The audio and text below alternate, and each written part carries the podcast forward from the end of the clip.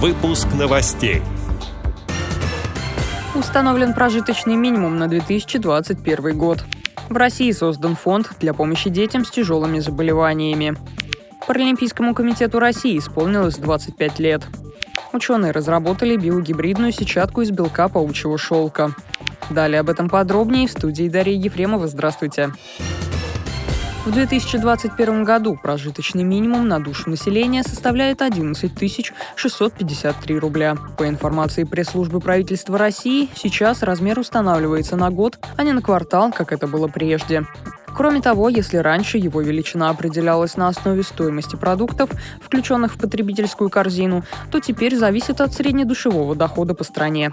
Отмечу, что прожиточный минимум используется для оценки нуждаемости граждан при предоставлении таких мер государственной поддержки, как социальный контракт, ежемесячное пособие на ребенка до трех лет, выплаты на детей до 7 лет из малообеспеченных семей. В России создан фонд помощи детям с тяжелыми заболеваниями. Указ о создании новой организации подписан Владимиром Путиным.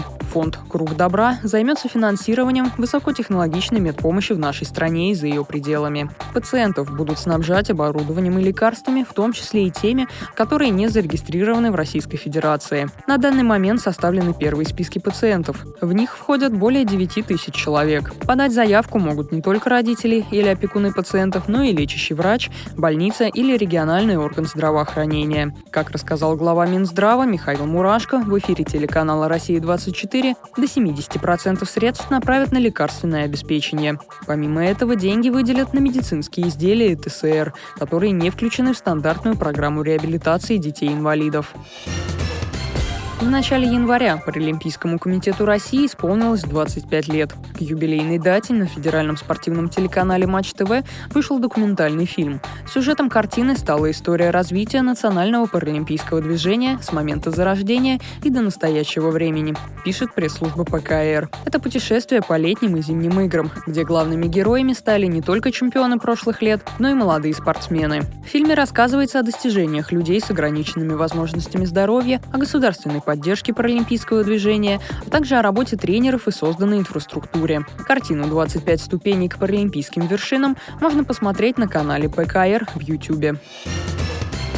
Ученые из Испанского университета разработали биогибридную сетчатку из белка паучьего шелка. Она поможет восстановить поврежденную внутреннюю оболочку глаза у людей, страдающих такими болезнями, как, например, возрастная дегенерация желтого пятна. Клетки новой искусственной сетчатки прикреплены к очень тонким биопленкам из фиброина шелка, на 100% совместимого с тканями человека. Биопленки покрыты гелем, который защищает их во время операции и позволяет им выжить в течение времени, необходимого, чтобы прижиться с тканью носителя после трансплантации, сообщает Общество офтальмологов России.